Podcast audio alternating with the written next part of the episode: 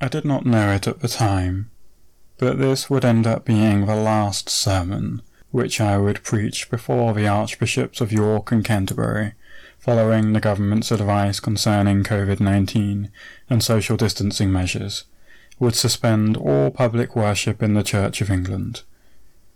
This was preached at a Eucharistic service in both St Andrew's, South Lopham, and then St Remigius's, Roydon, last such services we would have publicly, for quite some time. This was on March the 15th, 2020. And the reading was that of John 4 5 to 42, the Samaritan woman. You are listening to a sermon from the Pilgrim Path with your preacher Samuel S. Thorpe. May I speak in the name of the Father, the Son, and the Holy Spirit. Amen. Each week throughout Lent, our aim is to be open to the realities which we hear depicted in our Gospel readings, mindful to resist the temptation which is so prevalent through our society of assuming a sense of reductionism and rationalism which seeks to deny the divine and supernatural by explaining it away to that end, each of my reflections is centered on a prayer which I wrote while at theological college. Lord, open my eyes to more than me. Open my eyes to the things that be. Last week we heard of Nicodemus's conversation with Jesus, where he struggled with the idea of being born again. He wondered, in a grossly literal fashion, whether we would need to return to our mother's wombs in order to be born once more. It's a good example of a situation we ourselves may experience, that of hearing the words of Scripture, the words of Jesus, and a feeling like we just don't understand God. We have something similar happen in today's Gospel reading with Jesus and the woman at the well. She's confused. Why is this Jewish man asking a Samaritan woman for water? Jews don't talk to Samaritans. Jesus then confuses her further by saying, If you knew the gift of God and who it is that is saying to you, Give me a drink, you would have asked him, and he would have given you living water. She replies, Sir, you have no bucket, and the well is deep. Where do you get living water? As with Nicodemus, the woman doesn't understand what Jesus is talking about. She mistakes his speaking of spiritual realities for physical realities. I wonder how often we find ourselves feeling confused like this. If we're honest, it's probably quite often. However, Jesus' encounter with a Samaritan woman at the well is not really a gospel story where the woman does not understand Jesus. Rather, it's a gospel story of how well Jesus knows and understands the woman at the well, and in turn, how well he knows each of us. He says to her, Go, call your husband and come back. I have no husband, she replies. You are right in saying I have no husband, for you have had five husbands, and the one you have now is not your husband. In this moment, everything has shifted for the woman. A moment before, she had been trying to understand this strange man, Jesus.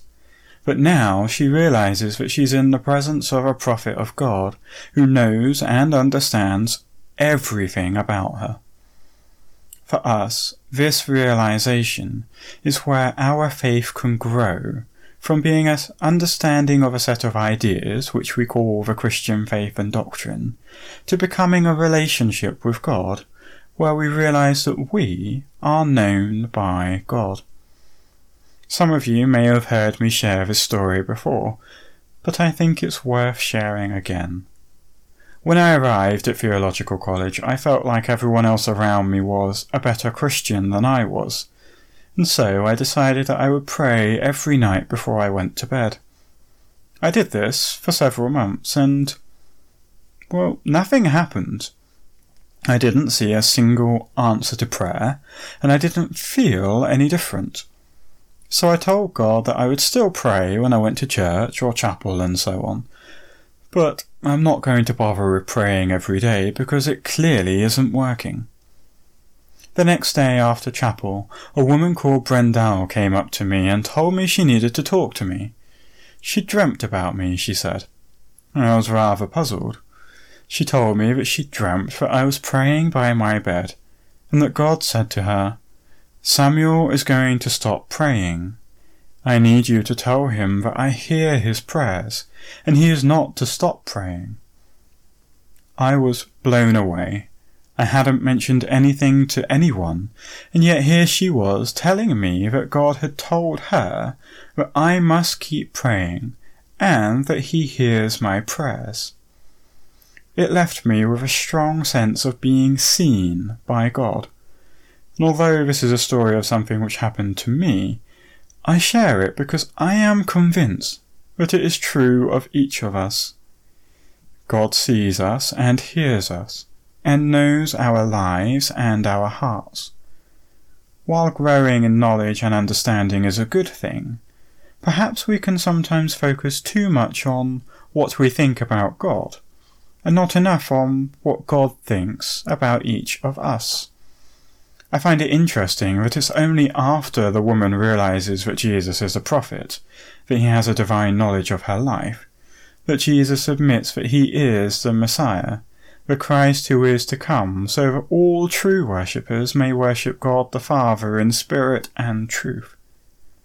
There's something profound here. It's not that we must try hard enough to understand God. It's that God comes to us and shows us that He knows us, and by dying for us upon the cross shows us that He loves us. The revelation that Jesus is God unfolds to us as we encounter Him and journey with Him, so that by being known by God, we become children of God, set free to grow in love and holiness. That means that for us this Lent and in this season where we are surrounded by concerns for ourselves and our loved ones during this COVID-19 pandemic, our reflections should not be based on saying, I just don't understand how God could let this happen. Instead, our hearts should take a moment to slow down, to pray, Lord, open my eyes to more than me. Open my eyes to the things that be. And in the quietness and in the sacrament, we can hear the whisper of God say, I am here. I know you and everything you're going through. Amen.